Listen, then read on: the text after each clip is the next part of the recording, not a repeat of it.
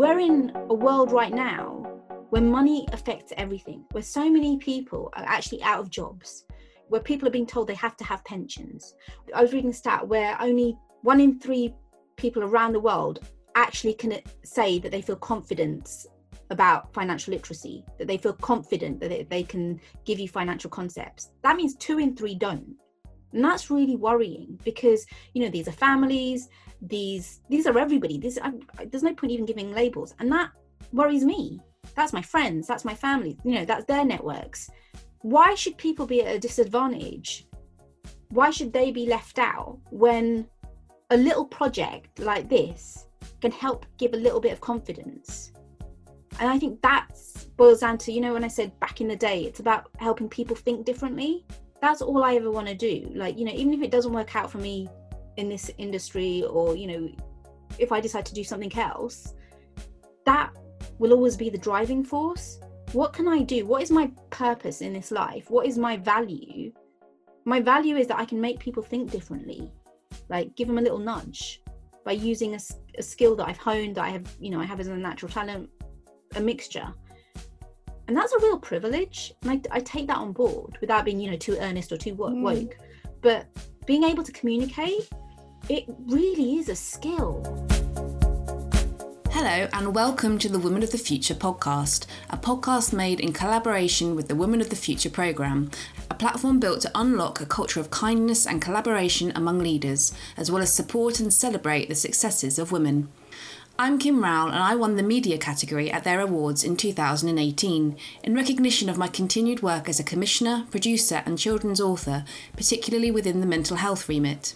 I'll be talking to my guests on this podcast about their careers, who or what gave them their first big break, their successes, failures, and inspirations along the way, and how they came to be a part of the Women of the Future network.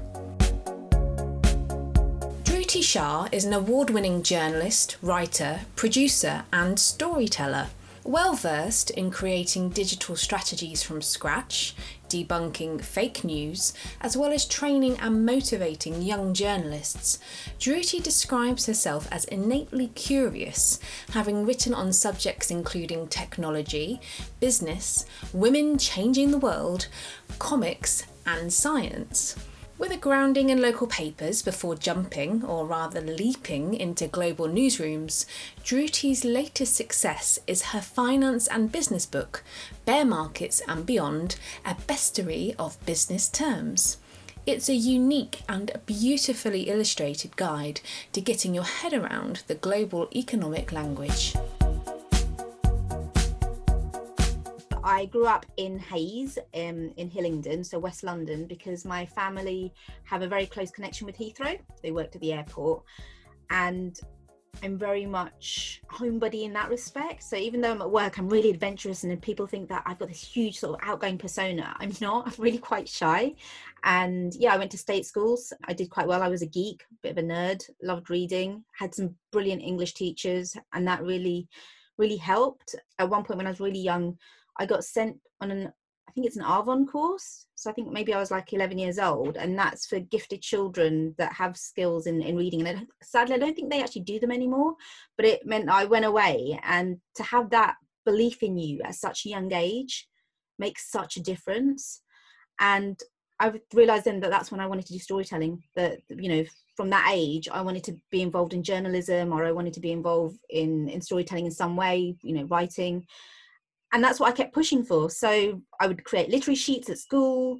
I started up school newsletters and then even became editor at school magazines i had that reputation as the girl who was the journalist the girl who would become the journalist there was no other no other option in life but to become a journalist and yeah that's what i kept pursuing and in fact i actually ended up going to oxford university but that's because when I was in my teens and doing my A levels, I went and did research about how uh, how does a girl like me who has no connections whatsoever get into this industry, get into this field. So I knew nobody.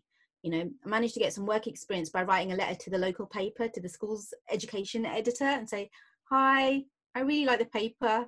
Can I come on like do some work experience?" And again, having someone take a chance on you makes such a difference. But yeah, I managed to get into Oxford. Me, from yeah from a state school um with also like with media studies as one of my A levels. hey, I did I, that too, so we're not going to poo poo that. I think media studies is great. I took, so, I took, it so seriously, like so so seriously. I you know I I got um, full marks.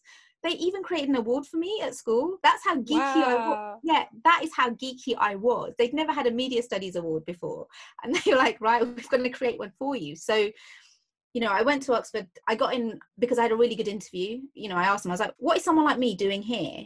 And they were like, because you're bright, you're sparky. You know, I did have imposter syndrome. I sometimes still do have imposter syndrome when I'm in places where I feel completely out of my depth or there aren't people like me.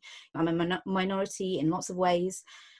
And it was difficult. It wasn't necessarily easy to be there because as, as I said, you know, I was from a state school. I'm, I'm a Jain by my faith. So again, I'm a minor, minority in that respect. There's not a lot of us.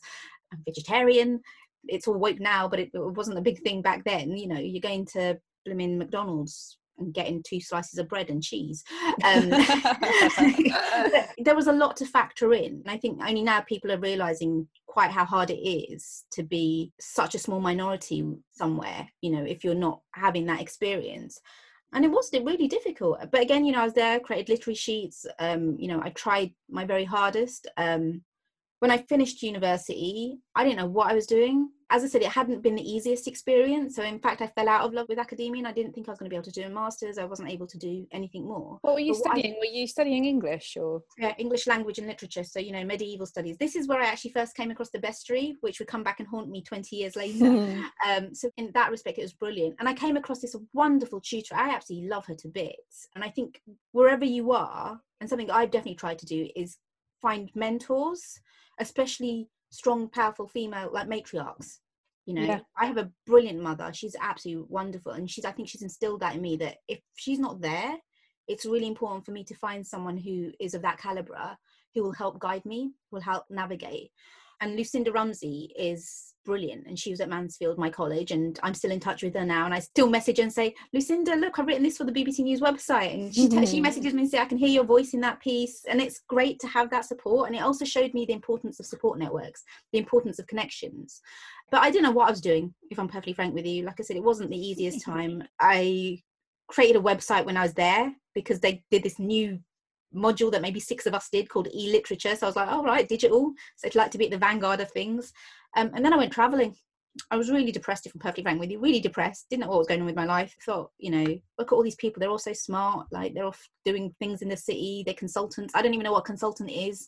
I mean, I, say that I was blooming sponsored as well at university. I managed to get myself a sponsorship, so they paid my tuition it's, fee. It's quite funny listening listening to you talk because you're like, oh, so geeky. But to me, it sounds like passion, determination, drive. You're kind of discrediting yourself to an extent or being very self-deprecating at least to actually acknowledge what you were doing and what you were capable of and, and you have also said that you know you were suffering from imposter syndrome and you had support networks and mentoring but a lot of this sounds like it's coming from you as a person and as an individual would you say it's part of your bones that this is yeah, what drives you I'm very British in that. I mean, I go around saying I'm very Kenyan. I'm very, you know, my parents are from Kenya. I'm very Indian. I'm very British in that respect in terms of mm. being very self-deprecating.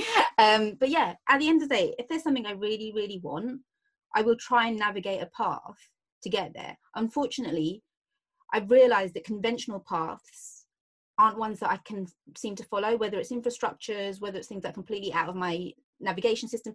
So being naive as well helps a lot because it means that you don't see limitations. So if someone's like, "Oh, I never would have done that," that's not normally in my vocabulary because I don't know not to do that. Mm. I don't know that's not the done thing. And you'll see that within my career, you know, ending up at the BBC, the way that I the way that I ended up at the BBC. Tell, um, tell me um, about that. How did that happen? Was that after your traveling? Yeah, so after my traveling, I actually came back and I fell in love with stories again because I'd met people. I'd met people. I'm really good with people. I'm really good with chatting, much like you are, and people trusting me enough to tell me their story and being able to tell it well and being respectful to what their story is.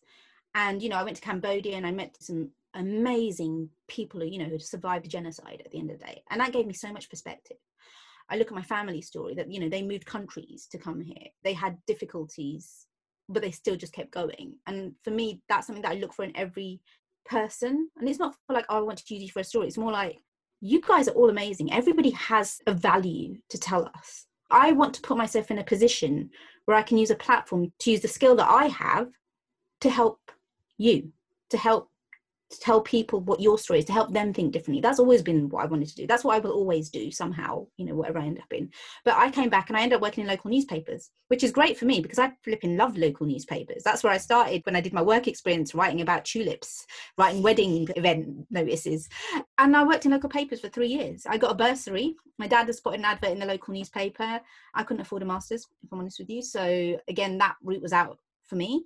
And yeah, I didn't quite realize there was a job attached to the bursary. so there's how did that work? So the bursary was part of a BBC scheme or initiative? This or, is no? local newspaper. So this is local newspapers before I even get right, to the BBC. Right. So I gave up on the BBC. I was like, I'm not even going to get into the BBC. The BBC that was your was that your goal? That was like where you wanted to be. That's where you were headed. No, no my goal was like i want to tell stories. So right. i got into local newspapers because i didn't think there was any other place for me. And local newspapers even at that point i think were a lot easier to get into. And i went and i did proper hardcore journalism training. So i went to newcastle. I lived there. In four months i did like fast track journalism training and i got top grades. So i was like oh actually maybe i'm smarter than i thought i was. So after that i got to the end of newspapers. And then i got a bit fed up. So i took I took three months and went and worked unpaid for an independent production company, even though I'd like reached acting news editor at the local newspaper. For, for three months, you worked unpaid. Yeah, wow. because I was like, I need to take a step back. So I made sure that I was secure enough that I could afford afford that time and then it'd be mm. like i'd really need to figure out another step because i think you come to a point where you're like i need to try something different. And it was one of the best independent production companies i could work at. So it had people like danny Bogado, who's won emmys. It had wow. simon Ostrovsky, who went to vice and again became very famous. Sori Samura who had worked in sierra leone. So it was people who do you know justice stories as it were. But there comes a point when you need to earn money and i went to like a one-off networking event. So again, the power of networking that one of the unions was running.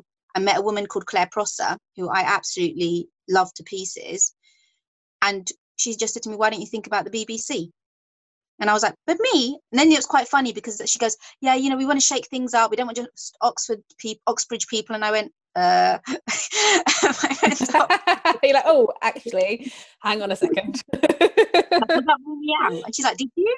And I was like, so people, that's that whole thing of people underestimating what you're capable of. And mm. I think that's really important. What do you think but, she just yeah. didn't think by looking at you that you'd gone to Oxford? She just jumped to conclusions, I guess? Maybe. I mean, the thing is, I don't sound like when I'm really comfortable, you end up code switching. Mm, and it's true. I I certainly don't sound like I went to Oxford, if I'm perfectly frank with you. Maybe a bit more now because I've been at the BBC for such a long time. but um, you know, I go around saying in it. Like if I'm in Hayes, I'm like, yeah, man, it's true in it. You know, because that's what you do in it.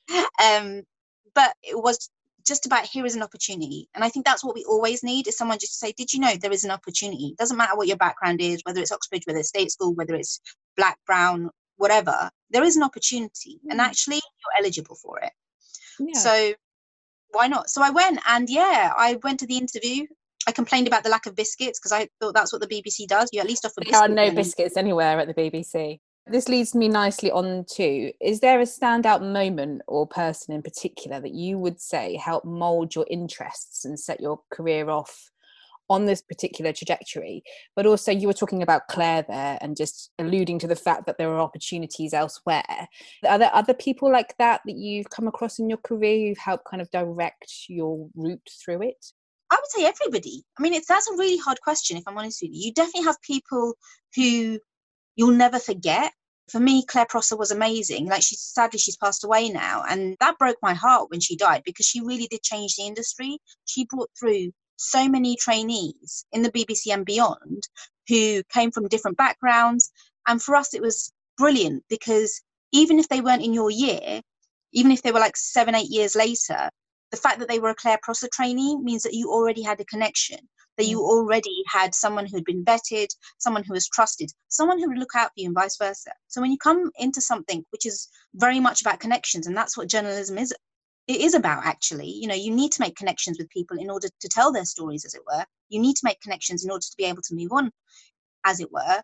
It's hard when you don't have that, when you've come in completely fresh, when you feel completely out of place because you're not like those who came before so to have that network has been really really important so for me I spoke at her funeral and it was just a bit like Claire's amazing. I will never forget Claire for for what she did for me and for others. And you know, again, Barbara Fisher was the first woman at local newspapers when I was what 14, 15 who took a chance on me. And we're Facebook friends now and you know, I tell her what I'm up to. And I know she's super proud of me. So again, I'm really very, very grateful to her for, for taking a chance on a teenager who just wrote out of nowhere, who didn't realize you're supposed to go through certain work experience uh, ways of doing things. Right now, I have this book coming out, and had it not been for people showing kindness, so I have another mentor called Matt Peacock, who is not a journalist anymore. He's actually now a consultant. When I met him, he was in business. But we bonded, we had a commonality and I will be forever grateful to him because when I said, you know, I've got this book, I don't know who to speak to, I'm just getting hundreds and hundreds of rejections. And he went, This is an amazing product. What you've come up with, this financial literacy guide, it needs to be seen by people. And when I said, Will you help me? He didn't just ignore me. He didn't just ignore my email, didn't just deflect it. He went, Actually, why don't you try this person? This person can then help you. And for him, it was no skin off his nose to say, let me give you a name. Let me give you a connection. That connection ended up leading to the path where the book actually became something. And for me considering i'd been working on it for four years i'd had hundreds of rejections that somebody said do you know what? I'll help you. It mm-hmm. made a difference. And of course you know my mum and dad they went through really tough times you know they're commonwealth born they came over from kenya they you know came from india they came here. It wasn't easy. My dad got punched by a skinhead when he first got here but they were like, we keep going. We keep going. We keep going. And for me, that's been really, really valuable. Same with, you know, my whole family. Even if I'm not in this industry, what has been instilled in me is that element of resilience that you keep going. You make sure that you have a backup plan. You make sure that you're not snobby about what you do. You make sure that if you're going to do something, you're going to do it as well as you can to your capabilities you have like i guess it's a calvinistic work ethic but most of all you be kind. You touched on it there your book. You've written a book bear markets and beyond a bestiary of business terms. And i've mm. got a copy in my hand right here. It's fantastic. It's born out of a video, is it that you did for BBC Business about the same subject matter? Is no, that, no, no. Is that how it started, or you had the idea and then made the video? Like, tell me, tell me, tell me. Tell me go back to the beginning. So yes, it came out of the fact that I'd come back from Thailand. I'd been on a peace fellowship, and I think when you've gone on an adventure, and you're then in a new chapter, you can have a whole tumult of emotions. And I'd returned to the business unit, and I was starting to work in a new role and again, I felt out of my depth, if I'm perfectly frank with you. And so whenever I feel out of my depth, because I do not have a business background, um, I have a strong storytelling background and I can make difficult concepts relatable. This is why I get hired often. When you're amongst people who've been investment bankers, who have got economics degrees, who can just reel off stats mm. off the top of their head, it can be intimidating. They're not intimidating, they're lovely people actually. They're really nice but it can be intimidating when you go into a morning meeting and people are there and they're talking about you know hawks and they're talking about unicorns and you're like i think i know what they're talking about but then they'll just sort of continue. And, and again if you're reading the papers there'll be this like you know common language. I mean i think today i was reading about lame ducks. Not everybody necessarily knows what a lame duck is you know? There's yeah. a lot of assumption in, in well you know about it or you think you know about it i think i know about it in general terms but probably not economically i wouldn't have thought it's it's a similar thing but it is that whole sort of there's always that assumption and i think we have to be careful that as a storyteller that you don't have those assumptions. And as i said so i'm coming with a little bit of false imposter syndrome again. Like i know what i'm doing but i also don't know what i'm doing because i'm not so immersed in that language i'm like yeah i can just start coming out with terms here there and everywhere. At that point i was actually having therapy. Mental health i think is really very important to talk about. And one of the things that came out in my therapy was when i was on the commute to work pre-COVID times, I would be sketching. So, you know, I'd have a unicorn in my head and I'd, I'd start sketching a unicorn. And at that point, it was like um, a unicorn in a hoodie because that's what unicorns were known for because of Mark Zuckerberg. And then it just kept becoming more and more regular. I was like, this is actually quite fun mm. to start investigating how many animals are there so we weren't making the animals up they they exist in the business world Tell us what a unicorn is for anyone that doesn't know, because I'm not sure that I'm going to look through your book. I I, was see gonna say, I might have to read it because like, we've looked at 130 animals but it's a billion dollar start yeah, no no it should be a billion dollar startup um so, Yes. you a you've got magical creature. yeah that's Uh, exactly Yes, exactly that. so thank god i remember that Startups that Um, have grown in value from nothing to at least one billion US dollars. And in fact you've got a canadian you've got um there's a canadian version of narwhal and there'll probably be other versions come up because people are becoming very nationalistic in their creatures. So for example you've got the wolf economy which is a is the mongolian wolf economy because they want to take ownership. So bear in mind that i didn't know any of this four years ago.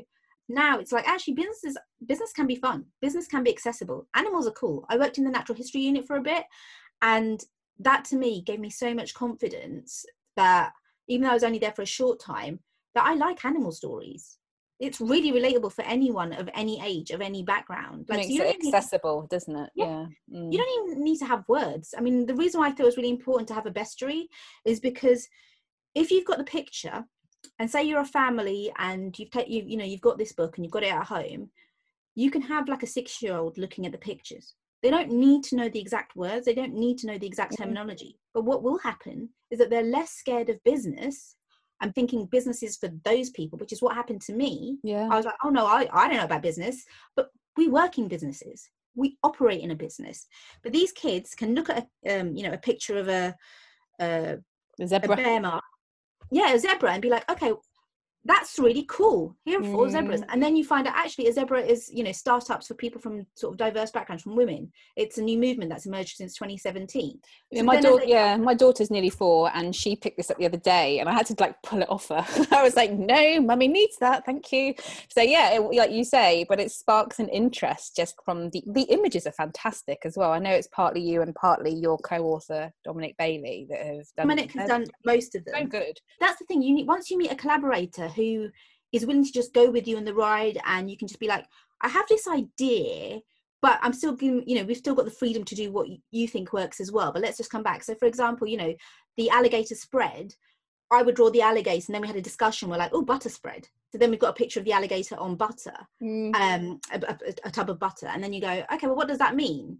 And then you can then go and read sort of the definition um it's when you'll never ever make a profit basically because the commission charges are far too much. I would never have known what that is. I wouldn't have cared if i'm honest with you. But no it's got alligators in so that's super cool. You know steampunk uh, skunk works. So we looked at what a skunk works is. Now skunk works is being discussed quite a lot nowadays because the government in the uk was looking at creating a skunk works. So that's just now put into like the newspapers. But if you don't know what a skunk works is or what the history of a skunk works is, then you're being left out of the conversation, even though it's affecting your money, your politics, your your whatever. And when you look back and you see this like skunk in a whole steampunk outfit, that's pretty cool. And you're It's like, easy ah, to remember as well because I used to have a photographic memory when it came to exams and things like that. But if I could remember a skunk in a punk rocker jacket or whatever, that would just be like, ah, got it. No, know what I'm talking about. that goes back to like you know social storytelling and visuals because we work we all now are in a very visual world. You know you're a filmmaker and i work in emojis. I used to hate emojis. I was like what's this? But actually emojis are really important and gifts and all of that because you don't need to have those words. This can translate across languages. This can translate across cultures and i think that's really important. I'm not going to say oh i'm a complete and utter brilliant business expert. I'm not what I want is to have financial literacy because we're in a world right now where money affects everything, where so many people are actually out of jobs, where people are being told they have to have pensions. I was reading a stat where only one in three people around the world actually can say that they feel confidence about financial literacy, that they feel confident that they, they can give you financial concepts. That means two in three don't and that's really worrying because you know these are families these these are everybody. These I, there's no point even giving labels. And that worries me. That's my friends. That's my family. You know that's their networks. Why should people be at a disadvantage? Why should they be left out when a little project like this can help give a little bit of confidence? And i think that boils down to you know when i said back in the day it's about helping people think differently that's all I ever want to do. Like, you know, even if it doesn't work out for me in this industry or, you know, if I decide to do something else, that will always be the driving force. What can I do? What is my purpose in this life? What is my value? My value is that I can make people think differently, like give them a little nudge by using a, a skill that I've honed, that I have, you know, I have as a natural talent, a mixture. And that's a real privilege. And I, I take that on board without being, you know, too earnest or too woke. Mm. But being able to communicate, it really is a skill this brings me nicely on to how are you involved with the Women of the Future program and what was your inspiration behind it? I love the concept of women of the future. I'm like, we're all women of the future, um, with all very significant pasts and histories. Um, I got shortlisted for the Asian Women of Achievement Award a couple of years ago, and it's always nice to dress up, you know, glitzy and go and have a dinner. And what I liked about it is that the whole process was very collaborative in terms of you know you got to meet people just by being in the process just being you know by being eligible. You you also got to take on ownership of your own achievements and be like you know what? I've done all this. That's actually pretty cool. And i think when it's easy to have knockbacks or it's easy to feel sad about moments or it's easy you know i do a lot of sad stories it's easy to to take on negativity. It's like actually this is cool. I've done all this, and these people have done all this, and they're super cool. And I've made loads of friends out of Women of the Future. Like, I didn't win that night, but it didn't matter because it wasn't ever about winning. It was about the fact that here is an amazing network full of amazing people who I wouldn't necessarily have had access to, necessarily have come across in my day to day life. You know, I've got a friend who's um, actually, I think she's wandering around Germany at the moment that I met through the program, and she's a medic and she's up normally based in Glasgow and we check in with each other and you know how are you doing? How's your um she does infectious diseases? How's that going? I have other friends I encourage other friends to look at the awards to in a way give themselves a boost. And they've done you know they've won and they've gone on to do remarkable things. It's a great foundation I think in order to boost women in order to say to them you're capable of doing so much more and then they take ownership of it. Like for me, even with the book itself, you know, I was talking to um, Alex Wallace, who's from the Mintridge Foundation. Yes, yes. Um, and she's amazing. Yeah, I love Alex. So a big fan of Alex. we've met a couple of times, and you know, we had a conversation the other day. Like I, you know, I did a positivity chat with her, and she's had a look at the book, and it's great to have that. Would I necessarily have had that otherwise? No, I wouldn't. You know, so I really love it because it doesn't sometimes you have to be careful with a whole group of women if i'm perfectly frank with you. I mean i went to a girls school and that was a valuable learning curve.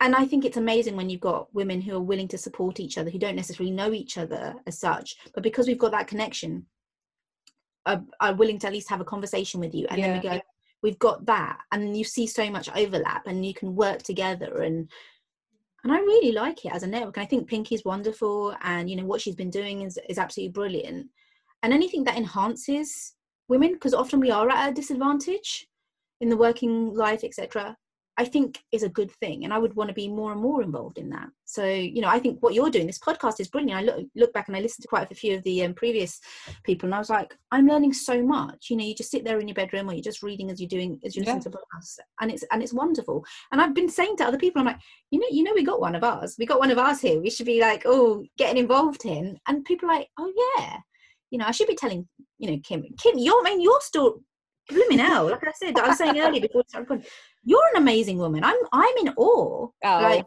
I'm being, no, um, you know, no, I, I'm in awe, and I'm so honoured that you know I'm being interviewed right now because for someone who is, I'm going to take, a, you know, I am a master storyteller in my field. You are a master storyteller as well and to be interviewed by someone of your caliber and to have you know to see the amazing things you've been involved in it's absolutely empowering so I know that I'm now set up for the rest of my day because I'm like, oh yeah, I've been talking to this amazing Hey, I'm all right. Who needs chocolate? I'm very flattered. I probably would still go for the chocolate though, to be honest. okay, right. I've got some quick fire questions for you just to finish. So, what would you describe as your greatest success? Right now would be the book because it took so long. And your greatest failure? That's a good question. It's hard, would, isn't it? It is hard because I try not to think of things. I think I fail every day. If I'm honest with you, I, I, like fail to at put failing forward. I like to think, you know, I can still, I'm still moving here. I'm still going. I've still got, momentum. I've still got Well, no, that's it. I do. I think it's important to fail. Actually, I I fail every day at something, whether it's thinking that I'm more capable of something without as much experience. I fail, but I also then think it's a without sounding too silly. Like I also think it's a win because at least I tried. I, f- I failed, but I tried. Yesterday I fell over. I Oh. clearly failed in walking, uh, but I tried. That was the key thing. So I think I have a lot of li- little failures, which if you look back over time, they add up to a huge big failure.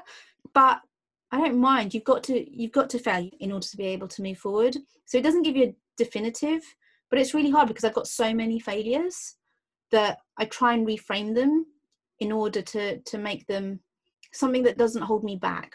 I fail in jobs all the time. Like I apply for things a lot and I don't get them and I get sad about it.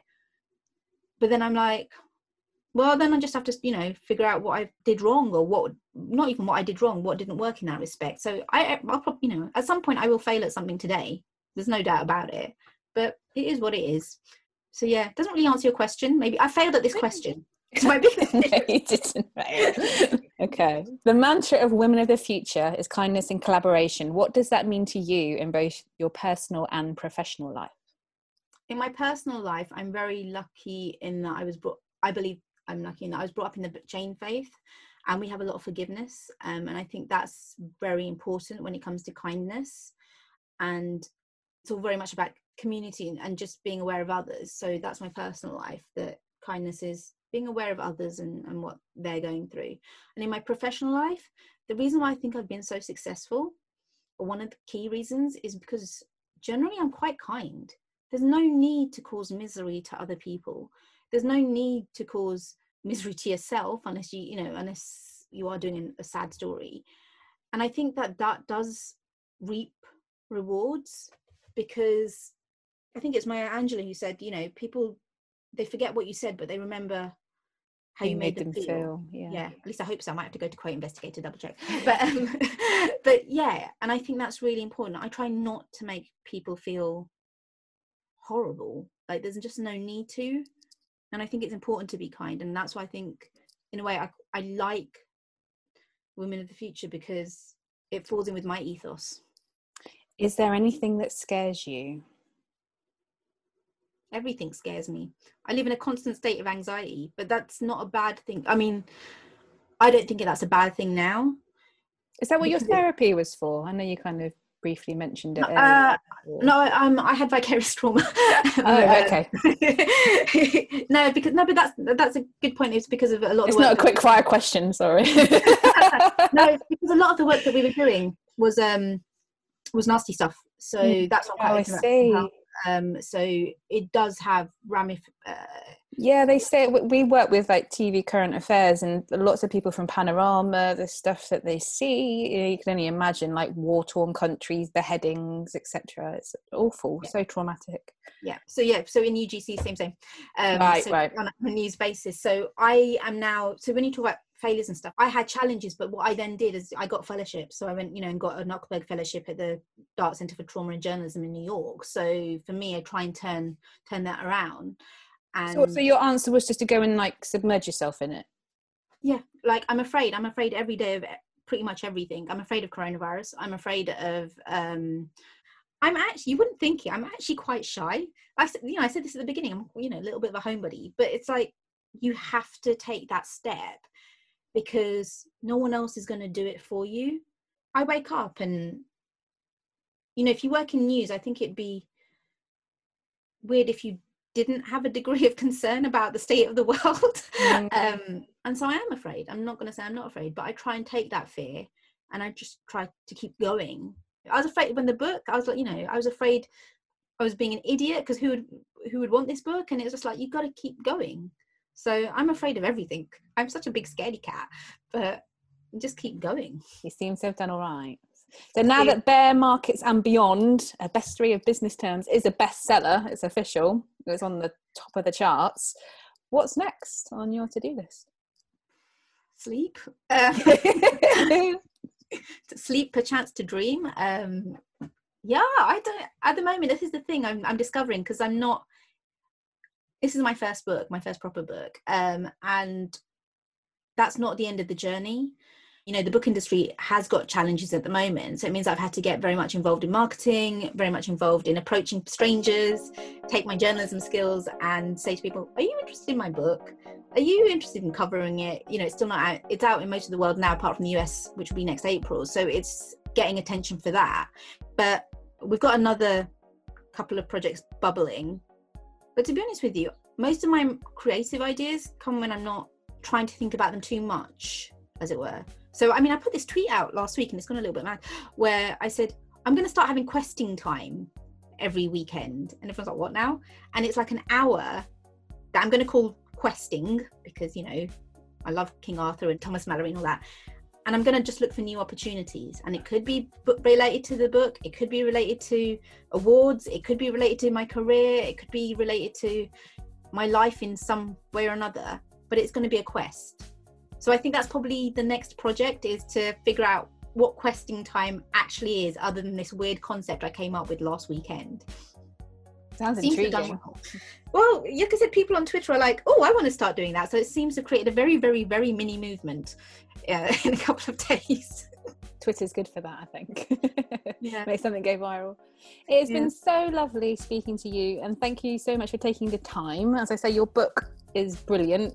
Me and my family, including my nearly four year old, love it. So I hope it just carries on to do brilliant things for you and also with its US release next year. So thank you so much. Thank you. Thank you for listening to this week's episode of the Woman of the Future podcast. If you enjoyed it, please hit the subscribe button, and while you're there, why not give us a rating and review? You know you want to. For more about the Women of the Future Awards, network, and initiative, please visit www.womenofthefuture.co.uk. See you soon.